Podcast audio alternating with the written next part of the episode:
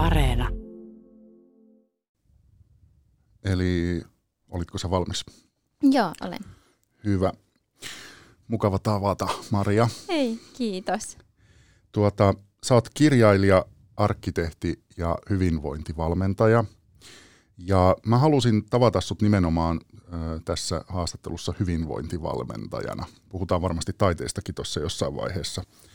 Ö, mutta se varsinainen syy, ää, miksi halusin tavata juuri sut, on se, että mun mielestä aina kiinnostavaa, kun joku ihminen herättää ristiriitaisia tunteita. Ja ehkä, ehkä sun kohdalla nyt enemmän niin päin, että ää, mulla on ollut semmoinen havainto, että joko sua arvostetaan hyvin paljon tai sitten pidetään aivan semmoisena huuhaa-tyyppinä. Että se on hyvin niin kuin kahtia jakautunutta, se mitä susta ajatellaan, näin niin kuin mm. yleistettynä.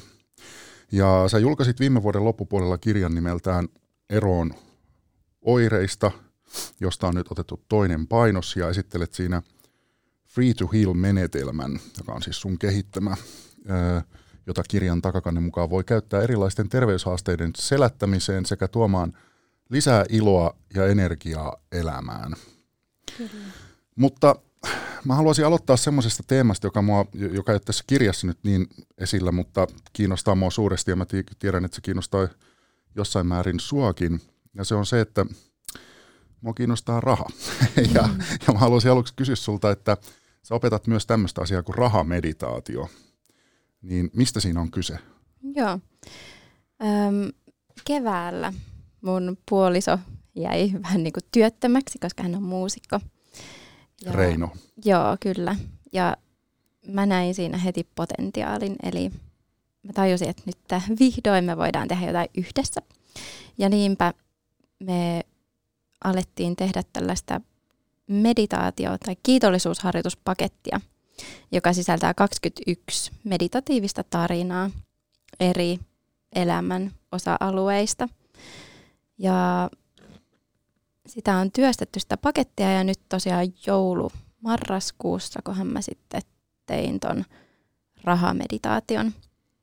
Se tuli omien tarpeiden takia ja myös koska sitä on pyydetty multa paljon.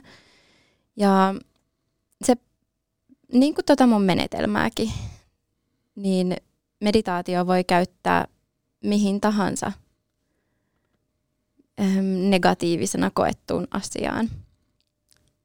Ja itse olen tunnistanut, että mulla on ollut elämäni aikana tosi paljon negatiivisia ajatuksia ja tunteita rahasta, riippumatta siitä, että onko rahaa paljon vai vähän. Eli se niin kuin ei ole se pointti, vaan ne ajatukset ja tunteet, mitä mulla on itseäni kohtaan liittyen rahaan ja sitten myös ihan rahaan sellaisenaan.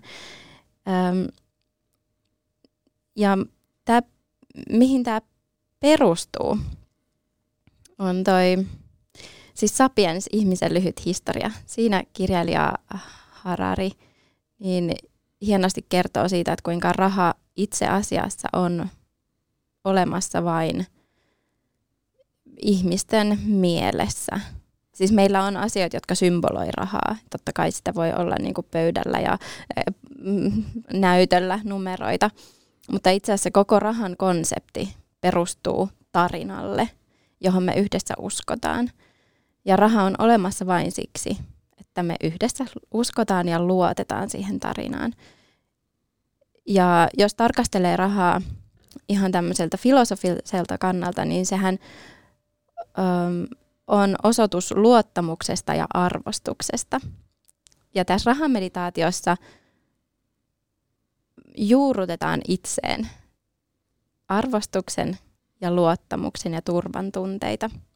Mutta onko siinä se tähtäin kuitenkin siinä, että saisi lisää rahaa yksinkertaisesti?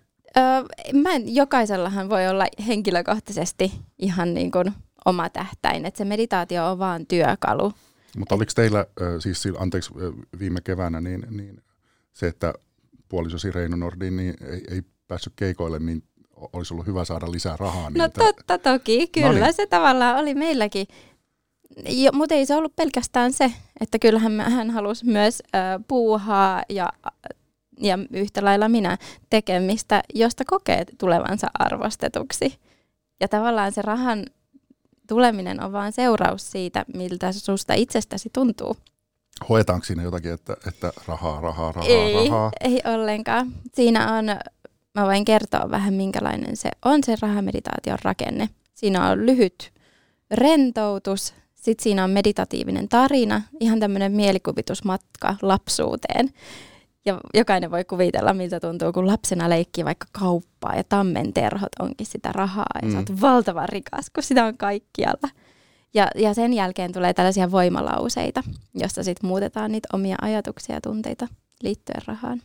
Toimiiko tämä? Toimii. Onko on, rahaa tullut? Siis on uskomaton, mutta siis ähm, palaute on ollut ihan mieletöntä, koska siinä mielikuvitustarinassa se lapsi saa semmoisen valkoisen kirjekuoren, jossa on nimi päällä. Ja siis kymmenet ja kymmenet meditaation tehneet on lähettänyt mulle viestiä, että heillä on tullut just sellainen kirjekuori. Okei. Okay. Mä oon joskus kuullut, että jos näkee unta paskasta, niin se tietää, että seuraavana päivänä tulee rahaa. Mutta mä oon nähnyt tosi paljon unta paskasta, eikä ole koskaan tullut, mutta se on eri asia kuin niin. meditaatio. Niin. Tuota, mm, mutta kiva kuulla, että se toimii. Joo. Mä oon lukenut tästä ja joistain muistakin sun harjoituksista ja hoitomenetelmistäsi, joita olet räätälöinyt, että ne on ihan täyttä huuhaata. Mm. Mitä ensinnäkin tuo sana huuhaa merkitsee sulle? No ihan ensin mun pitää korjata, että mm. siis mun menetelmähän ei ole hoito. Se on menetelmä. Eli hoito on ihan eri asia kuin Joo. tämä. Eli hoito kohdistuu siihen vaivaan. Ja tämä mun menetelmä on tietoisuustaito-menetelmä, joka kohdistuu niihin ajatuksiin ja tunteisiin, mitä meillä on siitä vaivasta. Eli siitä mä oon hyvin tarkka, että tämä ei ole hoito. Joo, mä huomasin, että tuossa kirjassakin sitä terotetaan monta kertaa lukijalle tuossa sun kirjassa. Kun se on hyvä myös ihan, että et meillä on selkeät sanat ja että myös se tulee sille ihmiselle, joka, joka harjoittaa tätä, niin hyvin selkeäksi, että mikä on – mikä on se ero. Mutta nyt mulla meni sun kysymys ohi. Mitä sana huuhaa? Huuhaa. No kyllä se mulle sulle? tarkoittaa sellaista pika, pika-apua johonkin. Ja pika, pika-avut ei ole koskaan öö, mun, mun näkemyksen mukaan niin ei ole pidemmän päälle tehokkaita. Mikä erottaa pika-avun sitten oikeasta avusta? Öö, no pika-avussa se ihmiset hän haluaa sellaista, että tulisi helppo ratkaisu, joku pilleri tai ruoka tai hoito, jonka joku tekee, joka nips muuttaa asian ja yhtäkkiä, yhtäkkiä elämä muuttuu. Ja mun näkemys on, että se ei ikinä voi se suurin apu tulla ulkoapäin, vaan se, se suunta voi olla, mutta se mikä todella parantaa tai todella auttaa, niin se on meidän oma sisäinen voima. Ja siihen ei pääse mistään muuta kautta kuin sisä, sisäkautta käsiksi. Silloin kun sä oot haarukoinut ö, eri, erilaisia metodeita, joita sä haluaisit itse käyttää tai mahdollisesti opettaa niitä, niin onko sä törmännyt johonkin semmoiseen, että, että sä oot itse ajatellut, että tämä on nyt kyllä aika huuhaata? No joo, mä en ole ikinä itse asiassa ihan niinku tuolla näkökulmalla tutustunut mihinkään. Tai tällä sanalla. Et niitä ei tavallaan siis, mä tarkoitan, että silloin mä oon itse kärsinyt aiemmin elämässäni paljon erilaisista sairauksista. Silloin tietenkin etsin niin kuin helpotusta itselleni. En ole ikinä lähtenyt sillä liikkeelle, että nyt musta tulee hyvinvointivalmentaja, mitä mä voin opettaa ihmisille. Että, että lähti, lähti mun omasta tarpeesta ja olen ehkä joskus, joo, mä en ole hirveästi etsinyt sellaisia – keinoja. Että mä en ehkä, var, siis kyllä mä tiedän, että maailmassa on varmasti huuhaata, mutta mä en ole kokenut, että olisin sellaista etsinyt. Mm, tai onko sä törmännyt itse vaan silleen, että onko vaikka joku enkeleiden kanssa keskusteleminen, niin koetko sen, että se olisi vähän jo huuhaata? En, mä en osaa sanoa, mutta esimerkiksi jotain tällaisia, joo, no siis tällaiset puhdistuskuurit, tällaiset. Kuten? No siis jotain detox-kuureja, laastareita. Siis, mä, en, mä en osaa, enkä mä halua luokitella mitään, mutta on paljon sellaista, mihin mä en, siis suurin, suurin osa asioista on sellaisia, että mä en suosittele ihmisiä lähteä myös semmoisista, mitä ei pidetä huuhaana, jotka, joita pidetään ihan hyvänä. Mutta kun mä näen sen, että se ei ole se oma voima, mikä sieltä löytyy, että mulle se on se juttu. Miten sä koet sen, jos sä saat kuulla tai lukea jostain, että sun tekemisiäsi pidetään huuhaana? Mm, mä otan sen niin kuin, mikä, mitäs nyt on ruokalistalla, että ei, eipä siis sen kummempaa. Se tietenkin harmittaa, että suurin osa näistä ajatuksista, joissa väitetään, että on huuhaata, niin ei perustu siis sille, sille mun, mun tarjoamalle aineistolle, vaan huhupuheille, jolloin, jolloin se huuhaa-väite on huuhaata. Okei. Okay. Mulla on siis vieraana tänään Maria Nordin ja, ja tota, mennään tarkemmin tähän sun eron oireista kirjaan, joka muuten, korjaa jos mä nyt muistan tämän väärin, mutta jonka käsikirjoitusversio olisi ollut jotain tuhannen sivun luokkaa. Joo. Miten se paisui niin paljon? Tätä, tässä kirjassa alkuun mun oma tarina.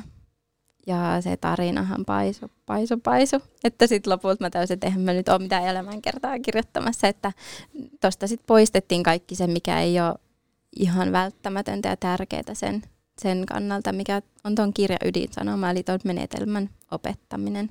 Miksi sä koit niin tärkeänä kirjoittaa oman elämäntarinan semmoiseksi monisatasivuiseksi? Öm, no ehkä mä ajattelin, että se voisi olla kiinnostava joillekin. Ja ja sitten myöskin se, että, että ehkä se tota, kyllähän siellä on vielä sitä elämäntarinaa mä aion sitä, sen joskus julkaistakin, mutta ehkä se avaa sit ihmisen, ulkopuolisen ihmisen ymmärtää, että miten mä oon nyt tullut tähän pisteeseen, missä mä nyt oon. Ehkä sä julkaiset vielä oma elämän kerran ja sulla on matsku nyt valmiina Joo. siihen. Tuota, harmittiko se muuten jättää niin paljon pois? Ei, koska sit mä en jaksanut enää lukea sitä. Okei. Okay. no mä arvostan, että on itse kritiikkiä. Joo. Öm, tämän kirjan alussa sanotaan, ja tästä me puhuttiin jo vähän aikaa sitten, että tämä Free to Heal-menetelmä, joka on siis sun kehittämä, tai tämä kirja, tämä on siis nyt sitaattia, ei ole lääketieteellinen hoito. Ja tämä todetaan hyvin monta kertaa myöhemminkin tässä kirjassa, niin miksi tämä mainitaan niin monta kertaa erikseen tässä? No joo, niiden väärinkäsitysten takia lähinnä. Eli ni, niitä on ollut niin paljon, että mä haluan tehdä tosi selväksi sen. Mutta se on myös hyvä ihan kenen tahansa, kuka tahansa tuohon kirjaan tarttuu, niin ymmärtää, että se ei todella ole hoito. Mikä se on se tyypillisin väärinkäsitys, joka tähän on liittynyt? Öö, tai sun, sun? Joo, että minä parannan, minä parannan, että toi menetelmä itsessään parantaisi jotain, että se on vaarallinen, että siinä, siinä tota, kannustetaan tekemään vaarallisia asioita. Että mikään näistä ei pidä paikkaansa. Mikä sun menetelmän ydin on, että mitä sä haluat parantaa? niin, mä en halua parantaa, enkä, enkä paranna, eikä kirja paranna, eikä se menetelmä paranna, vaan se, mihin se parantaminen perustuu, on se, että mä näytän, mä näytän semmoisen tieviitan. Tieviitan, ja ne on yleensä ne oireet, ne on ne tunteet, tuntemukset, ajatukset, jotka liittyy siihen, mihin, mihin ikinä ihminen, mistä se haluaa päästä eroon. Ja mä näytän, että itse asiassa ne oireet on kertomassa viestiä, joka tulee syvemmältä meidän tietoisuuden tasolta. Eli meillä kaikilla on ajatukset, joista me ollaan tietoisia ja tämä niin kuin arkitodellisuus. Mutta mä näen, että me ollaan yhteydessä semmoiseen syvempään tietoisuuden tasoon myös. Ja kannetaan sitä ihan niin kuin jokaisessa solussamme mukana. Ja ne oireet tuo jonkun viestin. Ja itse asiassa on yleensä aina menneisyydestä joku menneisyyden kokemus. Se voi olla oman elämän aikana tapahtunut kokemus tai edellisten sukupolvien aikana tapahtunut kokemus, josta se, viest, se oire ikään kuin kertoo ja mä näytän tavan, jolla se viesti voi ottaa vastaan ja muuntaa sen. Muuntaa sen ja se pointti ei ole se, että se oire lähtisi tai että se sairaus paranisi, vaan tärkein tehtävä on, mitä me voidaan tehdä, on muuntaa se, se viesti, mikä on tullut sen oireen mukana. Ja useimmiten käy niin, että se oire sitten paranee. Että se on vaan se seuraus siitä, kun me mennään – ja kuunnellaan sitä meidän kehoa. Ja elämä on ihmeellinen. Siis ajatellaan nyt vaikkapa kukka tai mikä tahansa eliö, se siemen. Se syntyy, kasvaa, elää, kuolee. Ja sitä ohjaa. Siis to, toki me voidaan niinku purkaa joku soluatomeiksi ja tutkia kaikki prosessit, mitä siellä tapahtuu, mutta me ei ikinä voida ymmärtää sitä voimaa, joka ohjaa sitä kaikkea. Ja mä väitän, että harjoittamalla tätä menetelmää, niin me voidaan ikään kuin vapauttaa se uskomaton viisaus, mikä on jokaisessa eliössä. Ja, ja se on se elämän voima, joka parantaa. Eli se ei ole, se ei ole minä, ei kirja, ei menetelmä, vaan se, se on se jokaisessa elävässä asiassa oleva elämän voima. Mikä sun missiosi sitten on? Öm, mä koen, että mun tehtävä on vaan kertoa ihmisille se, että sussa on enemmän voimaa kuin mitä sä oot ikinä ajatellutkaan. Ja, ja se, että me voitaisiin mykistyä sen elämän ihmeen äärelle. Se on mun tehtävä. Ö, mistä se sitten johtuu, että ö, tätä sun menetelmää kohtaan on, ja myös sua niin koen myös niin kuin persoonan kohtaan ollut niin paljon vastustusta? Koska mua on niin vaikea lokeroida. Ja sitten se on ö, ehkä tää on hassua, mutta tähän öö, se, että mua on väitetty tämmöiseksi parantajaksi ja puoskariksi ja sehän ei ole uutta historiassa. Eli naisiahan on pitkään naisia, jotka on nimenomaan löytänyt tämän, tämän elämän ihmeen, niin on yhteiskunnassa öm, haluttu halventaa. Ja heitä on pidetty ikään kuin vaarallisina. Mutta se on vaarallista vaan – vaan sille instituutiolle, joka haluaa ylläpitää sitä kuvitelmaa meistä ihmisistä semmoisina ehkä vähän voimattomampina. Sellaisia ihmisiä on helpompi hallita, jotka ei ole löytänyt sitä omaa voimaansa. Koetko olevas marttyyri? En, en mä marttyyri ole. Ja mä otan kaikki, kaikki kiitollisuudella vastaan, mitä tulee, että ei, et ei mua voi sillä tavalla satuttaa, vaikka joku sanoisikin mitä. Miten sä määrittelisit itsesi niin kuin lyhyesti? Hmm. No. Tosi vaikeeta. Tätä. Mä no, elä, elän tätä. Et, et ainakaan marttyyri. En. Elän, elän mun joka hetki parhaani mukaan ja oman totuuteni mukaan.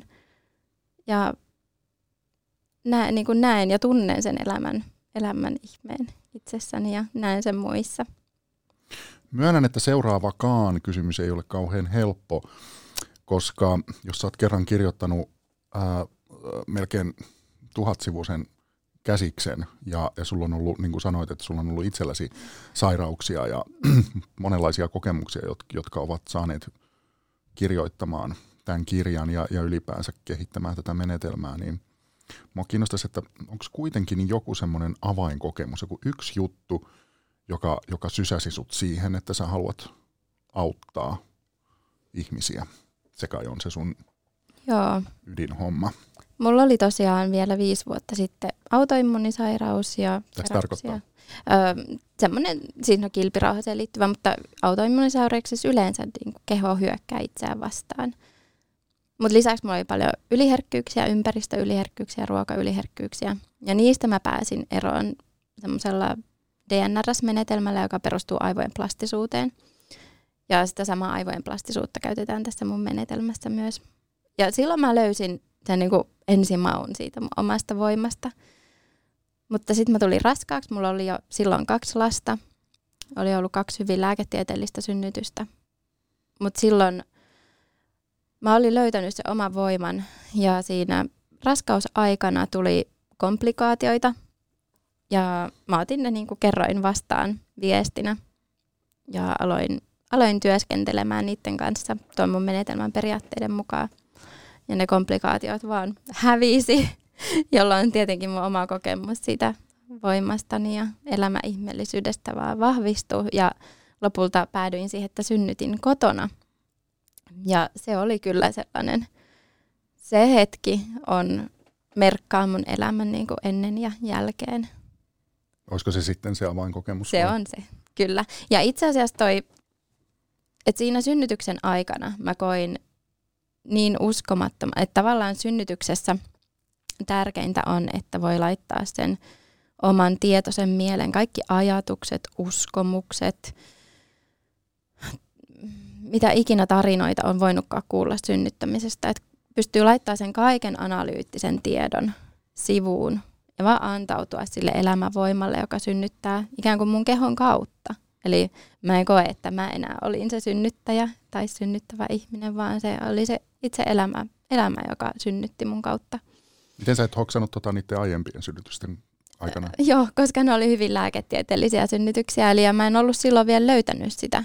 Eli kun mulla ei ollut sitä omaa voimaani, niin silloin oli ihan luonnollista, että sitten instituutiosairaala, kätilö, lääkäri otti sen, sen tavallaan sen voiman siinä. Silloinhan mä pitkään syytin sitten siitä synnytyskokemuksesta, että minulle tehtiin näin, mutta lopulta mä oon nyt ymmärtänyt, että se johtuu vain siitä, että mulla itselläni ei ollut sitä, sitä tarvittavaa voimaa. Mutta siinä kotisynnytyksen aikana tosiaan, niin öö, se oli erikoinen se tietoisuuden tila. Eli mun, mä niinku koin, mä tunsin sen vauvan, vauvan liikkeet ja ajatukset ja koko sen, että me oltiin niinku yhdessä siinä, mutta ei millään tietoisella tasolla. Ja siitä muutama viikko sitten synnytyksen jälkeen niin mun ystävä laittoi viestiä, että hänellä on tosi pahat siitepölyallergiaoireet, että oli ollut jo monta kymmentä vuotta, mutta nyt hän on, on niin pahat, että ei enää, tätä, ei enää pysty tähän. Ja, ja sitten,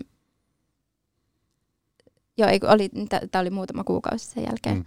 Sitten tota, sit mä yritin, mä niin kuin menin siihen samaan tilaan, mikä mä olin tuntenut silloin synnytyksessä.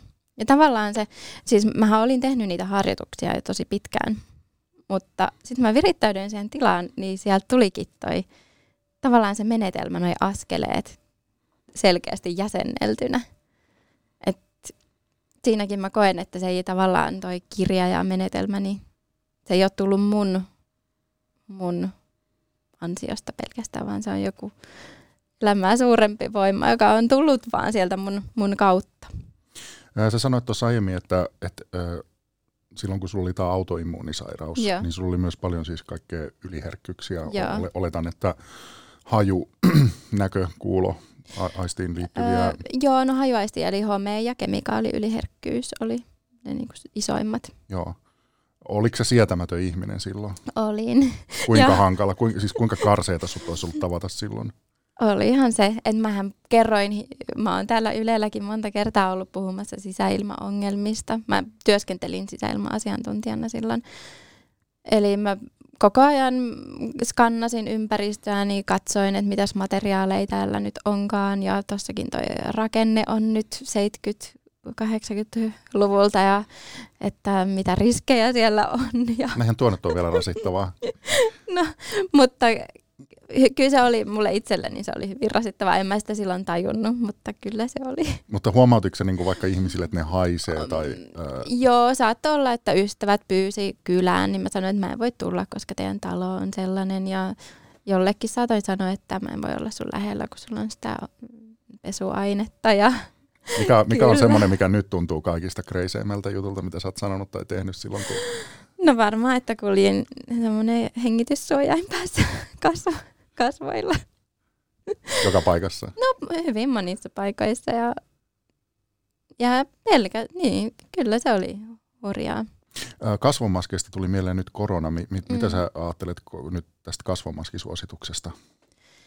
Niin tavallaan itse nyt kun on mennyt jo, jo sen, sen läpi. Mähän, tämä niinku on semmoista, mitä mä silloin tavallaan elin, että ajattelin, että ympäristö on vaarallinen ja että missä tahansa voi olla jotain vaarallista. Niin se on vaan jokaisen nyt elettävä ilmeisesti läpi ja löydettävä sieltä, sieltä U- uudelleen se luottamus elämään. Uskoksa, sä, että tämmöinen asia korona on olemassa? Varma. Siis tää, täällä on miljardeja viruksia kaikkialla ja että totta kai on, mutta me voidaan ihan jokaisen sitten valita se, että miten suhtaudutaan. Käytätkö nyt ö, kasvomaskia? Mä, mä en nyt käytä. Mikset? Siis mä en ole kokenut, en ole käynyt semmoisissa paikoissa, missä tarvitsisi käyttää. Että Okei. en ole kokenut mitään. Siis, et, et, mutta siis käyttäisit, jos kävisit jossain vaikka raitiovaunussa vai? No, nehän on suosituksia. Mutta varmaan sitten tilanteen mukaan harkitsen. On, Onko ollut tilanteita, että sä oot ihan tietoisesti jättänyt käyttämättä? E- siis ei ole missään ollut semmoista, missä olisi tarvinnut käyttää. Okei. Tuota, mm, vielä mä tuosta sun ö, menetelmästä siis ymmärrän nämä yliherkkyydet ja, ja mulla on panikikohtaustaipumus.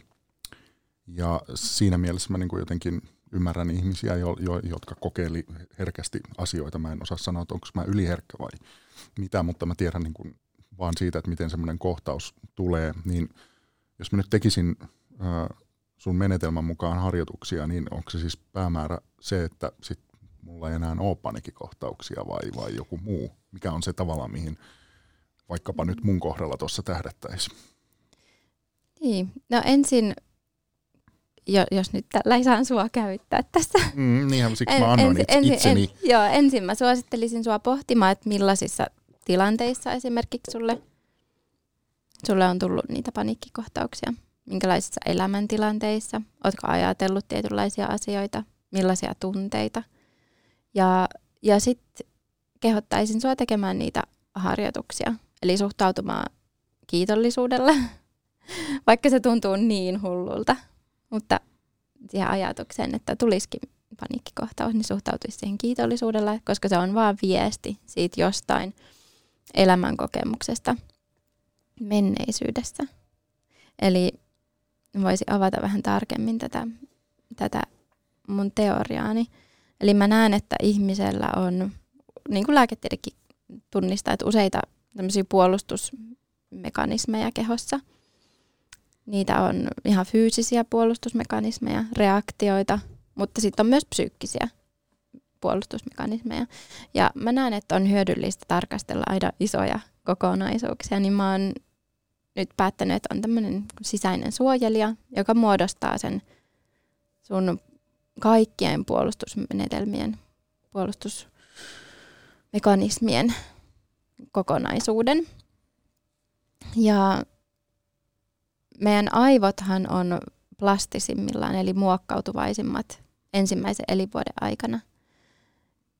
Ja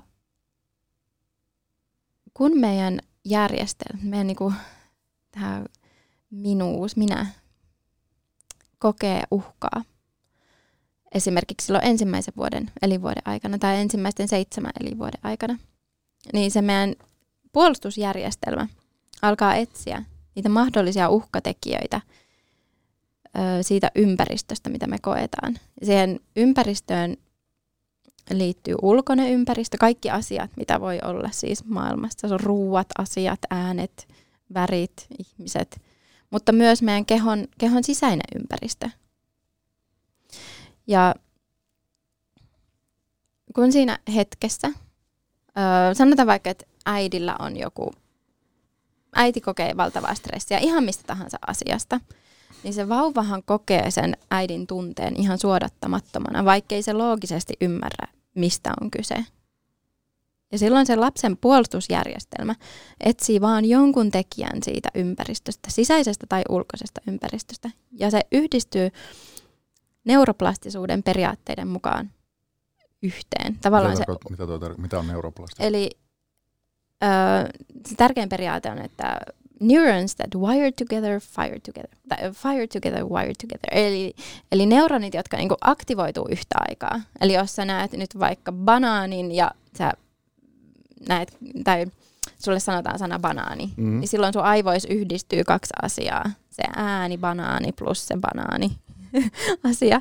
Eli semmoiset asiat, mitkä ilmenee yhtä aikaa, niin ne kytkeytyy yhteen meidän aivojen hermoverkkojen tasolla.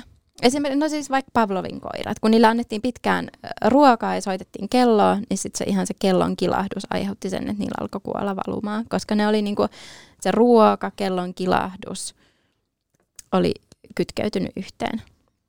Mutta äh, kun sä puhut, puhut niin kuin ekasta elinvuodesta, niin mm. m- miten sä voit sanoa siitä mitään, kun ei siitä voi no tietää yhtään mitään? kun mä aikaisemmin kerroin siitä tietoisuudesta, eli meillähän on niinku tämä, mitä me pystytään niinku penkoon ja kaivelemaan, tämä meidän niinku oma mui, tavallaan mihin meidän tietoinen mieli pääsee käsiksi. Mutta sen lisäksi meillä on, meidän keho itse asiassa muistaa ihan kaiken, mitä meillä on ikinä tapahtunut, vaikka ei me sitä tietoisella mielellä muisteta. Ja niinpä silloin el- ensimmäisen elinvuoden aikana, jos siinä on ollut joku tapahtuma, johon on liittynyt suurta uhkaa, olipa se uhka todellinen tai ei, niin joku tekijä ympäristöstä, ulkoisesta tai sisäisestä, on voinut yhdistyä siihen uhkan kokemukseen. Ja se tarkoittaa sitä, että sitten myöhemmin elämässä, kun se sama asia ilmenee, vaikkapa mikä se voi olla, läheisyys, pieni epävarmuus, joku ruoka-aine, niin sitten keho alkaa tuottaa oireita, koska se haluaa suojella siltä alkuperäiseltä kokemukselta. Se luulee, että se uhka, tavallaan meidän, meidän keho tai aivot ei itse asiassa ymmärrä, että on aikaa. Ne luulee, että kaikki on nyt. Ja sitten ne ajattelee, että jos, jos se uhka tulee nyt, se, se asia, mikä on yhdistynyt uhkaan, ilmenee nyt meidän todellisuudessa, niin niin kauan kun meidän aivojen hermoverkot ylläpitää sitä yhteyttä, niin se keho alkaa tuottaa oireita silloin, kun se tietty asia ilmenee. Perustuuko tämä nyt tieteellisesti tutkittuun tietoon? Joo, kyllä tämä perustuu ihan neuroplastisuuteen. Eli siitä on paljon kirjallisuutta. Esimerkiksi Norman Deutsch on kirjoittanut. Niin sä kir- kirjoitat tuossa kirjassa, että luonto on viisas, mutta puolustusjärjestelmämme näsäviisas. Joo, no se on just se mun ydin. Eli se voi olla, okei, okay, esim, mä kerron tämän esimerkki muistaakseni kirjassa. Eli lapsi istuu pöydän ääressä ja silloin keksii ja maitoa. Sitten vanhemmat riitelee. Sitten lapselle ei se ehkä edes tietoisesti ymmärrä, että sille tulee huono mieli siitä. Sitten se juo maitoa, se vähän keksii. Mutta sen keho on rekisteröinyt sen, että valtava uhka on niin kuin lähes epävarmaa, selviikö hän hengissä, koska suurimmat niin kuin, hoitajat, äiti ja isä, just riitelee. Vaikka olisi kyse ihan jostain pienestä sähkölaskusta tai mistä vaan. Mutta se keho luulee, että on joku äärimmäinen henkeä uhkava tila, ja nyt ilmenee maitoa ja vehnää juuri kun on tämä uhka. Niin ne kytkeytyy yhteen siellä meidän hermoverkkojen tasolla. Ja sen jälkeen, kun lapsi myöhemmin juo maitoa tai vehnää, niin keho hälyttää ikään kuin siitä, se luulee, että se on se sama henkeä uhkaava kokemus tapahtumasta. Ja tämä menetelmä perustuu siihen, että me kuunnellaan niitä oireita just sen takia, että ne kertoo sieltä menneisyydestä kertovista uhkan kokemuksista. Ja sitten muutetaan tietoisilla harjoituksilla ja neuroplastisuuden periaatteiden mukaan hermokytkennät. Eikö se ihan yhtä hyvin voi olla joku allergia tai, tai sitten, että se Joo. ei vaan niin kuin vehnä ei hirveästi maistu? Joo, että... eli tavallaan myös mielipiteet, mm, ajatukset, että ei se, ne, tavallaan ne oireet voi olla ihan mitä tahansa. Ö, muistaaksä jostain sieltä sun ö, ensimmäisiltä kuukausilta tai vuosilta niin jonkun uhan tai trauman? Joo, no esimerkiksi se, että mun vanhemmathan, tai mun isä Espanjalla, me matkustettiin tosi paljon ja tietenkin mun vanhemmat ei ollut varsinaisesti niin kuin yhdessä. Mä aina toivoin, että he olisivat sellainen ydinperhe. Ja siihen matkustamiseen liittyy aina paljon semmoista niin kuin mun näkökulmasta stressiä. Ja meni aina Finnairin lentokoneilla ja siellä oli tumman siniset penkit. Ja mulla, oli, mulla tuli tosi paha matkapahoinvointi. Ja mä ymmärsin nyt myöhemmin, että se matkapahoinvointihan johtui siitä, että mulla ei ollut niin turvallinen olo siellä siinä, että taas matkustettiin. Ja lisäksi myöhemmin mulla kävi niin, että kun mä näin sen tumman sinisen värin, niin mulle tuli ihan siis oikein niin tosi oksettava olo. Ihan, ne voi olla tällaisia, mutta se voi olla myös kehon sisällä se tavallaan se uhka. Eli esimerkiksi toi maitolasi ja vehnäjuttu olisi voinut olla vähän niin kuin mun elämästä. Eli mä, nyt, kun mä aloitin ton harjoittelun, niin mulle tuli sellaisia flashbackkejä, missä mä istuin ruokapöydän ääressä ja itku kurkussa, nieleskelin leipäpalaa ja ymmärsin, että tavallaan se mun kilpirauhas mm, sairauden juuri syy oli se, että tota, siihen mun kaulan alueeseen ja oli tavallaan kytkeytynyt niitä negatiivisia ajatuksia ja tunteita. Öö, sano, jos mä oon kuunnellut väärin, mutta tuli vaan mieleen, mitä sä puhut nyt lapsuudestasi ja vanhemmistasi, niin Joo. jossain haastattelussa mun mielestä sanoit, että sun isä on ainakin ollut hyvin varakas ja että sä oot elänyt silleen niin kuin aineellisesti katsottuna hirveän turvatun lapsuuden.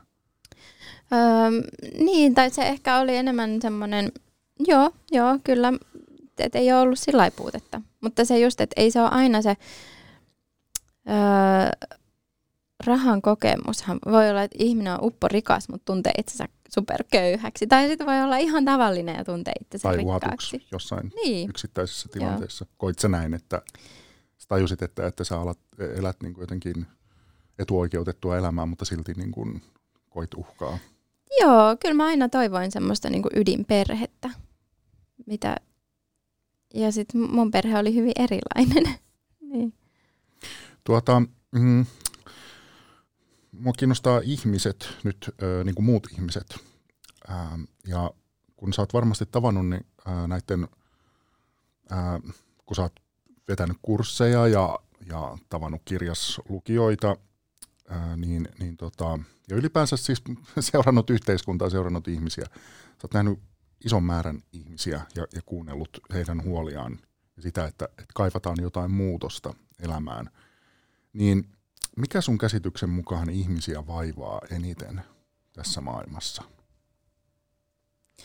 Joo, kyllä se on se, että etsitään sitä vastausta oman itsen ulkopuolelta ja että toivotaan, että joku muu olisi vastuussa.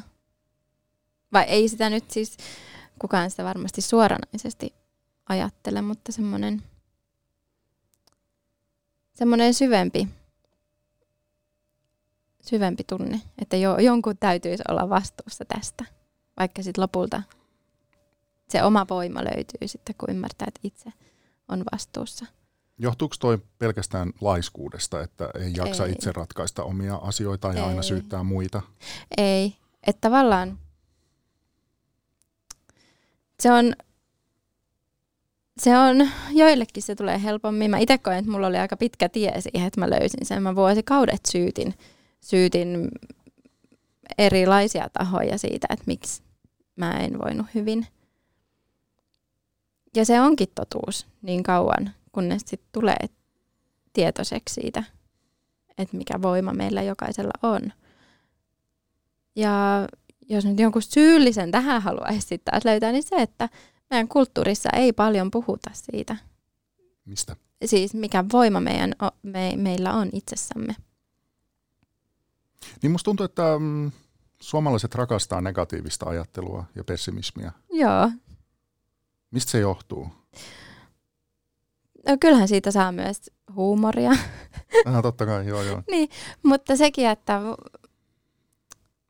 sit, sitä on pitkään. Mäkin, mä olin ennen semmoinen, että mä rakastin murehtimista, koska mä ajattelin, että jos mä nyt murehdin ihan kaikki mahdolliset asiat, niin ehkä sitten todennäköisyys, että se niinku, huono asia tapahtuisi mulle olisi pienempi, että mä olisin niinku etukäteen jo murehtinut. Ja myös sitten, että mä en pettyisi niin paljon sitten, kun se negatiivinen asia tapahtuukin jo. Eli vähän niin kuin tekisi taustatöitä elämässä. Joo. Joo, ja ajattelin, että tämä on niinku se hyvä, hyvä tapa. Eikö se tavallaan ookin? Tota, siis toimiva ainakin. Niin, niin eihän siinä sitten mitään vikaa ole. siis toimii sillä tavalla, että sitten sit, kyllähän sä aina löydät jonkun, jota voi syytellä. Aina. Mutta mä uskon, että voisi nauttia elämästä ja löytää se elämän ihmeen sitten, kun katsoisi sen toisenkin puolen. Mitä, mitä siitä vielä tarkemmin niin seuraa, että jos ajattelee negatiivisesti ja, ja syyttää aina niin kuin muita siitä omasta ahdingostaan tai kärsimyksistään? No ihan jos katsotaan ihan niin kuin ensin biologisella tasolla, eli tiedetään, että jokainen ajatus, mikä me koetaan, niin herättää kehossa jonkunlaisen vasteen. Jos me ajatellaan negatiivisia asioita, meidän stressitasot kohoaa. Me luodaan niitä uusia tai vahvistetaan niitä negatiivisia hermoverkkoja, mitä meillä on mielessämme. Mihin itse toi asiassa- perustuu? Äh, ihan siis aivojen toimintaa, että se mitä, mitä ajattelee, niin se, sellaiset, sellaiset hermoverkot vahvistuu.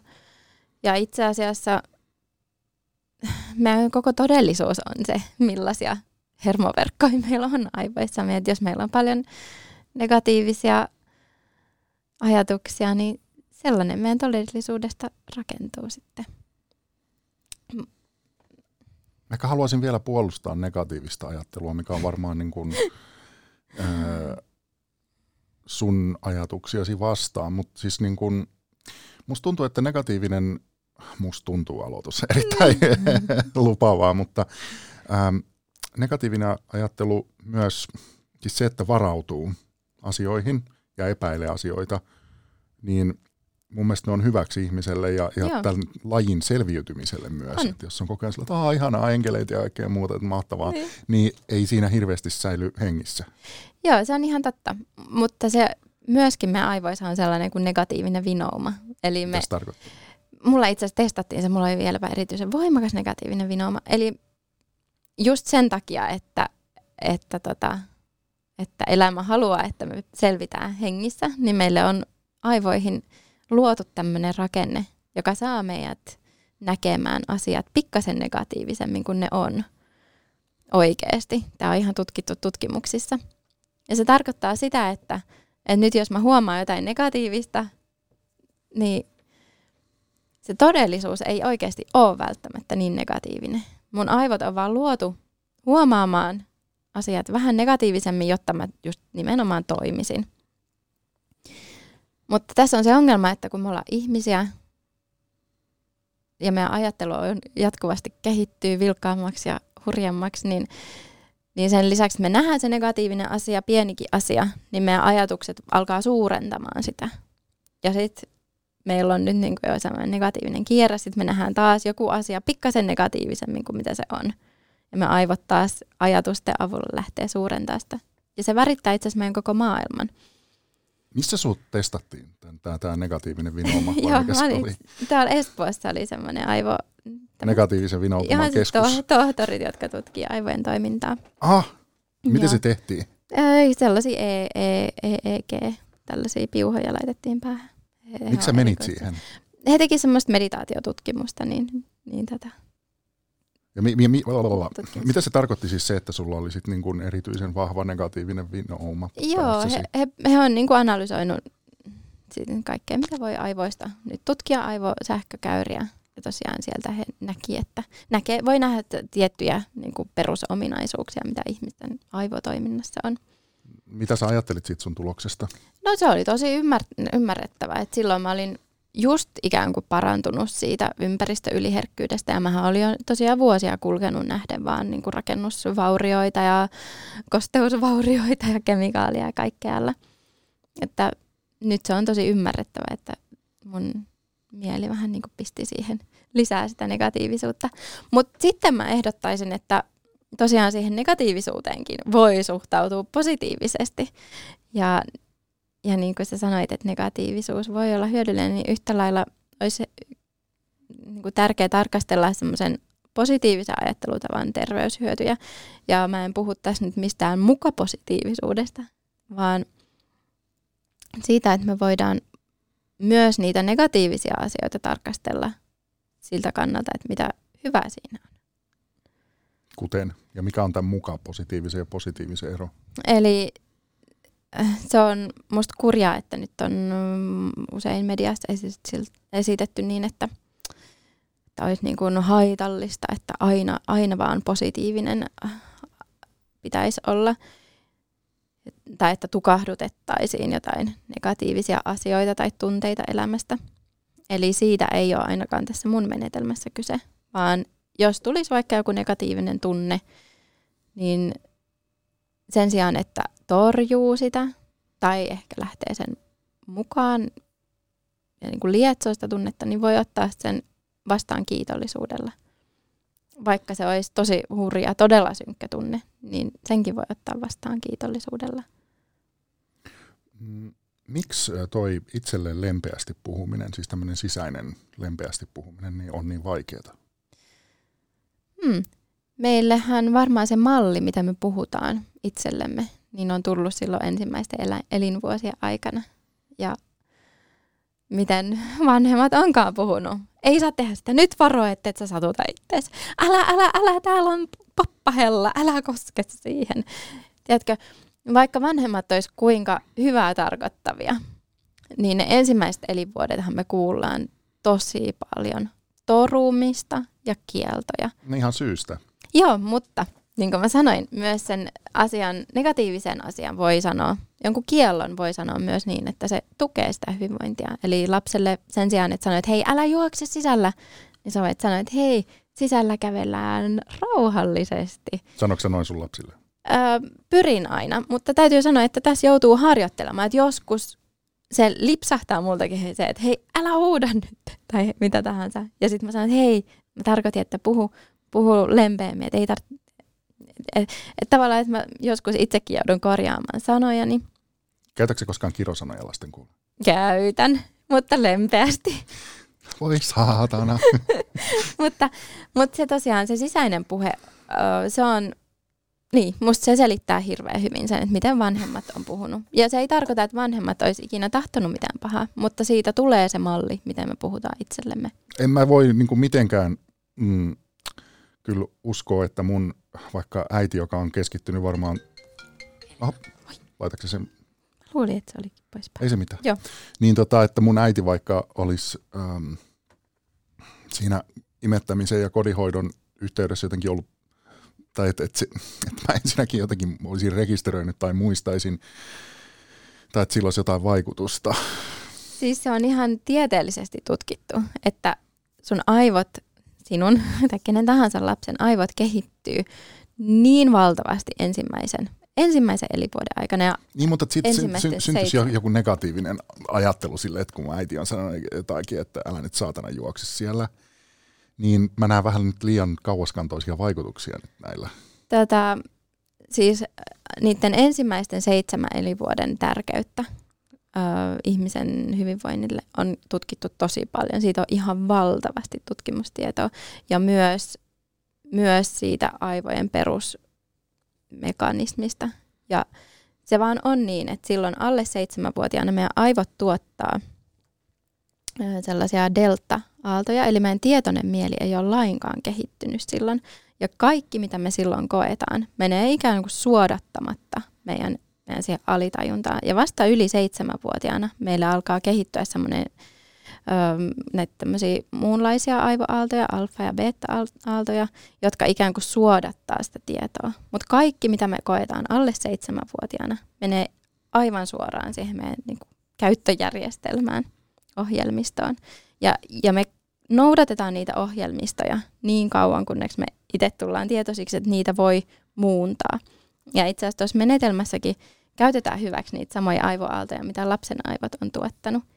Ja se tapahtuu niiden harjoitusten avulla. Eli mennään erilaisille aivoaaloille, jolloin, jolloin me voidaan niinku uudelleen ohjelmoida niitä, niitä siis ohjelmistoja. Kyllä, mä, ky, ky, joo, kyllä mä niin näen pointtia tuossa, mutta se ehkä, niin kuin, siis mulla ei ole lapsia, että, että vaikea mennä sinänsä sanomaan, mutta ähm, mä, mä jollain tavalla myös, siis niin kuin mä peräänkuulutan sitä, niin kuin, että, että sanotaan suoraan negatiivisesti joku asia, koska mä oon huomannut, että kun yrittää hymyssä suin jotenkin positiivisesti sanoa sen, niin se herättää hirveän paljon semmoista passiivis-aggressiivista maailmaa, jota mä vihaan yli kaiken, että hymyssä suin kielletään silleen kuitenkin aika niin kuin, niin, meidän, meidän... Pit, pitsikauluskireenä sit niin. ollaan kuitenkin. No siis tässähän se omien tuo, tunteiden tiedostaminen on se avain. Eli tunteet välittyy suoraan. Eli se, mitä vanhempi tuntee, välittyy suoraan. Sanopa se äiti, mitä tahansa. Mutta jos sä oot tietoinen siitä omasta tunnetilasta, niin sehän se on se tärkein. Mutta kyllä ne sanat myös merkitsee. Mutta kyllä se kaikista tärkein on se tunnetila. Eli silloin, jos, jos sä oot vihanen ja koet valtavaa tunnemyrskyä ja sanot silloin lapselle, että kaikki on hyvin, niin lapsi kokee valtavaa ristiriitaa. Se näkee ja tuntee, kaikki ei ole hyvin, mutta kuulee ne sanat ja se on tosi ristiriitaista. Eli kyllä mä oon sitä mieltä, että pitää puhua suoraan, mutta se tapa, millä puhuu suoraan, niin sen voi myös sanoa rakentavasti ja niin, että se tukee hyvinvointia. Maria Nordin tässä kirjassasi, niin sä käsket lopettamaan. No kyllä se mä, kyllä mä käyttäisin sitä. Mä muista, että se nyt siinä sanoi, että käsket, käsken, mutta no sanotaan nyt sitten miellyttääkseni sinua, niin ehdotat, mitä kaunihimmin, ää, lopettamaan uhriutumisen ja, ja käsket irtautumaan vertaistukiryhmistä. Mm. Miksi? Mä suosittelen niille, jotka haluaa kokeilla, että toimiiko tämä menetelmä ja onko tästä hyötyä, niin niillä mä suosittelen, että, että irtautuu uhriutumista ja vertaistukiryhmistä. Koska niin kuin sanoin, meidän aivojen hermoverkot määrittää hyvin pitkälle sen, millainen meidän terveys on.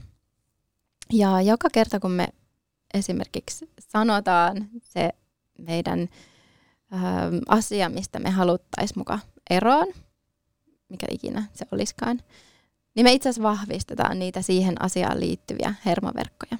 Eli vaikkapa joku sairauden nimi. Monesti ihan vertaistukiryhmissä ollaan, koska siellä on kaikilla on se sama, sama vaiva, haaste, ja siellä puhutaan siitä haasteesta, miten sitä voi niin kuin hallita tai miten sen kanssa voi tulla toimeen. Mutta mun näkemys on, että niin kauan kuin se, öm, vaikka, vaikka se kaikilla olisikin se tavoite voida paremmin, mutta niin kauan kuin se huomio pyörii siinä, siinä vaivassa, niin niin kauan se pysyy siellä tietoisuudessa ja niin kauan se on se osa meidän todellisuutta myös. Eli jos tämän mun menetelmän avulla haluaa saada hyötyä, niin todella ehdotan, että, että lopettaa kaikki, kaikki asiat, missä puhutaan siitä omasta vaivasta, kerrotaan siitä vaivasta. Joo. Olisi ollut todella rankkaa lukea silloin, kun, kun tota, sairastin munuaissyövän ja kävin vertaistukiryhmissä, koin sen erittäin hyvänä. Joo. Se jokaiselle on se, mikä on hyvä. Tarkoitatko se sitä, että se, niissä esimerkiksi nyt vertaistukiryhmissä käyminen ja uhriutuminen pitää sut siinä tietynlaisessa kierteessä? Joo, se monissa tapauksissa näin tekee. Ja mitä siitä seuraa? Öö, no se, että se vaiva ei välttämättä ainakaan parane niin nopeasti kuin se voisi parantua. Sitten sä kirjoitat myös siitä, mitä mä en ihan tajua tuossa kirjassa, että, että pitää olla kiitollinen siitepölyä kohtaan tai siitepölystä. No sehän nyt riippuu vaan sitten, jos tota, um, on siitepölyyn liittyviä haasteita.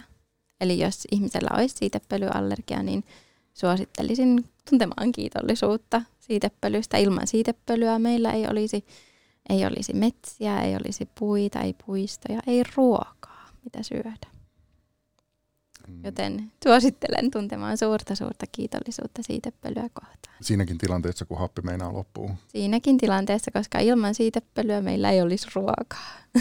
Mutta tuota... Ja tämähän ei sulje mitään lääketieteellistä hoitoa, eli jos haluaa, niin voi tietenkin mennä lääkäriin, ja tietenkin pitää mennä lääkäriin tai syödä lääkkeitä, mitä tahansa. Mutta sehän ei estä sitä, että sä teet samalla mielentason työskentelyä.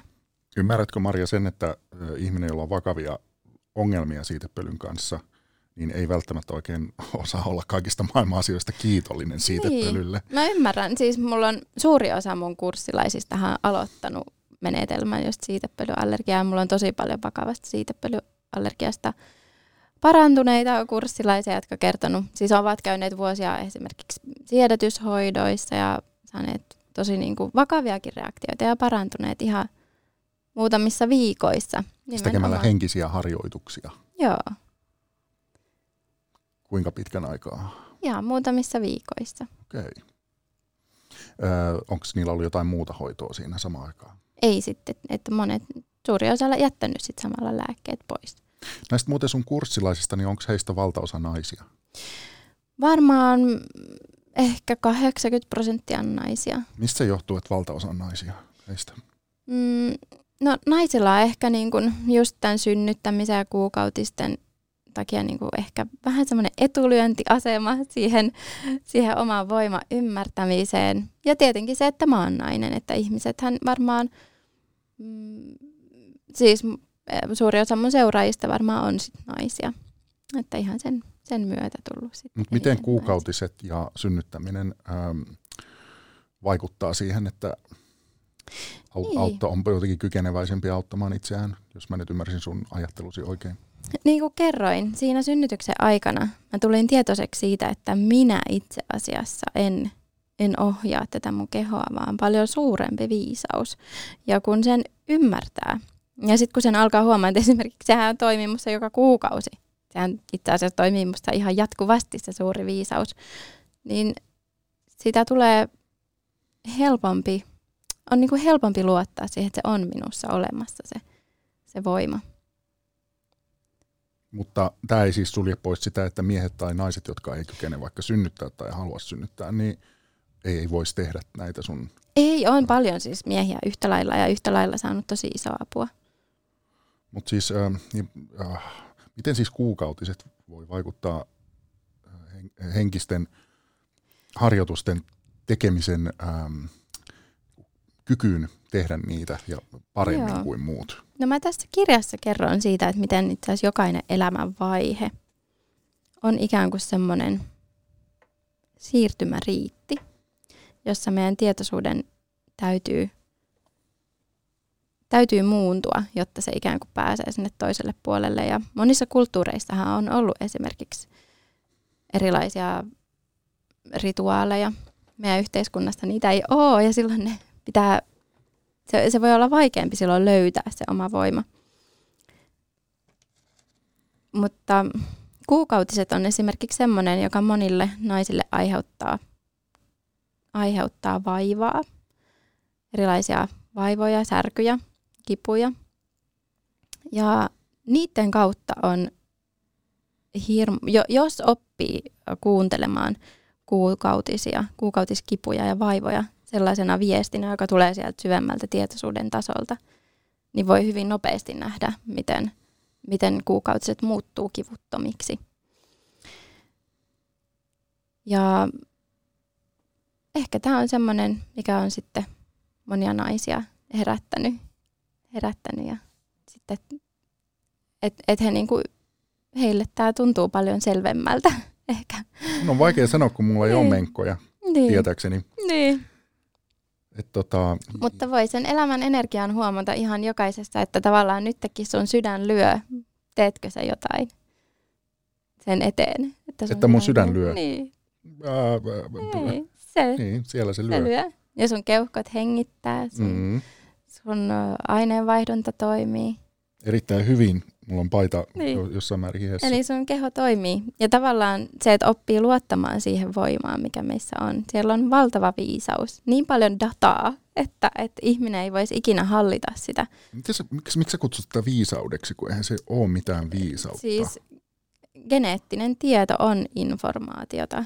Sen, että jokainen solu, meissä on siis omien solujen lisäksi miljardeja miljardeja mikrobeja, jotka on osa meidän tietoisuutta. Ja niiden jokaisen geneettinen informaatio on, se on dataa, se on informaatiota, tietoa. Uskokse se Jumalaa?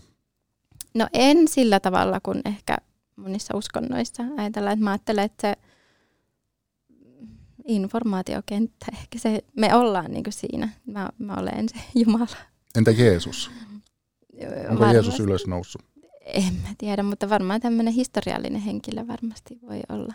Entä mitä sulle tapahtuu sen jälkeen, kun sä oot kuollut? Se informaatio jatkaa, jatkaa eloaan ja mun muoto muuttaa vaan muotoaan. Miksi? Miksi? Erilaisia. Mä haluan koke- nyt, nyt mä oon kokeillut tällaista muotoa ja sitten mä kokeilen jotain muuta muotoa. Onko sulla toive, mikä se muoto voisi olla? Mm, kaikkeus siis.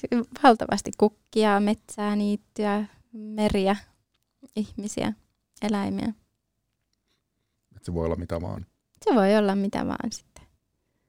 Mutta se, tämä tää, tää asia ei pala tulessakaan. Se tulee sitten uudelleen, uudelleen putkahtaa jostain, tämä tieto. Mistä sä unelmoit? Mm, sellaisesta valtavasta kasvimaasta. Mulla oli viime kesänä jo iso kasvimaa. Mä haluan vielä isomman isomman kasvimaan ja eläimiä ja rauhaa.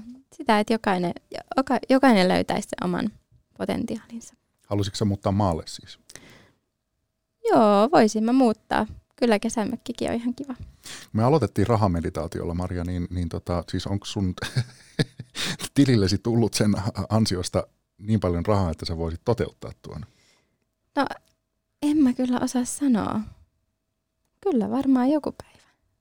Pitää tehdä lisää rahameditaatio itsekin. Kuinka hyvin muuten oot pärjännyt niin kuin bisneksen näkökulmasta tällä menetelmällä? No, oon mä tehnyt kyllä tosi monta vuotta työtä, että, että varmaan ihan keskivertoa palkka, jos jakaa nyt monelle vuodelle. Oot tyytyväinen vai? Siis mä oon ollut nyt monta vuotta tyytyväinen. Se, että mitä tilillä on, niin se ei kauheasti huojota. Kyllä se aina vähän huojuttaa. Niin.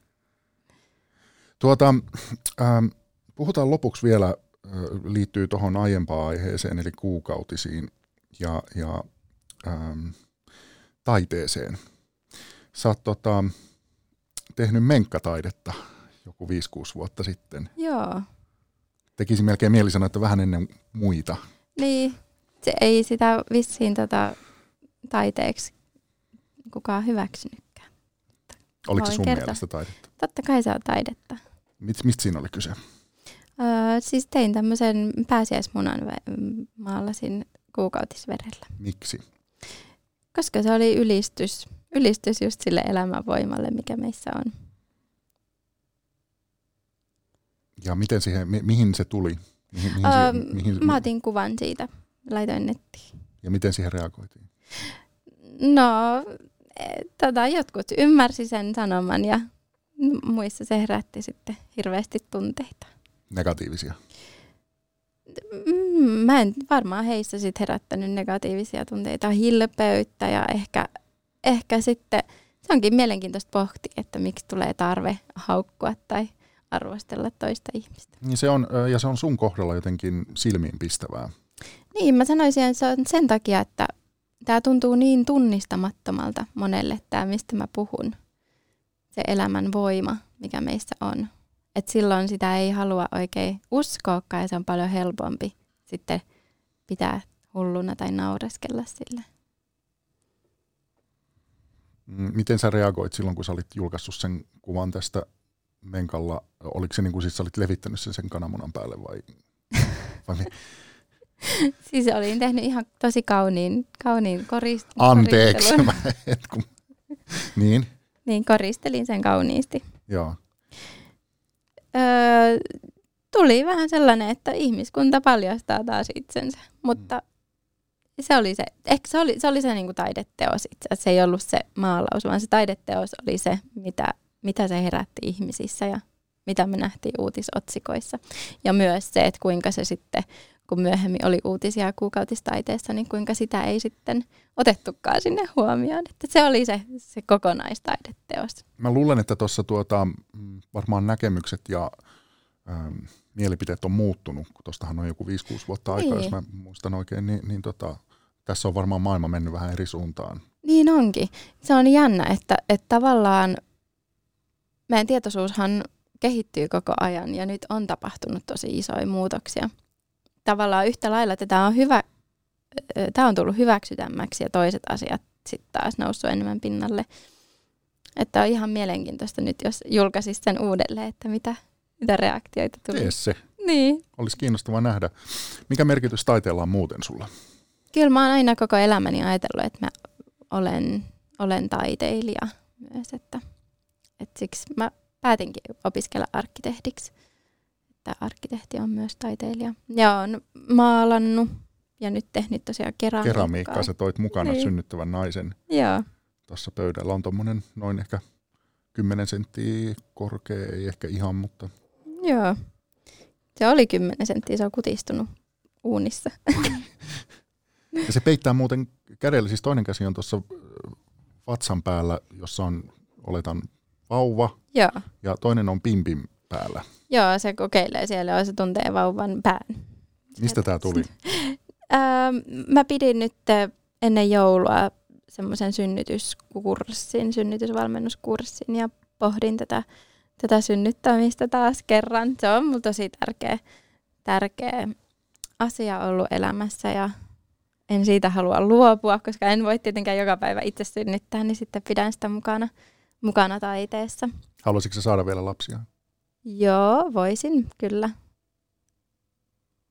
voisin saada. Entäs äh, aiotko tehdä tota, synnyttäviä naisia, näitä keramiikkaesineitä lisää? Joo, kyllä mä ajattelin tehdä niistä semmoisen sarjan. Et mä haluaisin just näyttää ihmisille, kuinka, kuinka sen synnyttämisen kauneuden ja rauhan ja turvallisuuden, mikä siinä voi olla, ja sen pyhän tapahtuman. Marja Nordin oli tosi mukava tavata. Kiitos ja hyviä sekä teosten että ajatusten synnytyksiä. Kiva, kiitos Tuomas.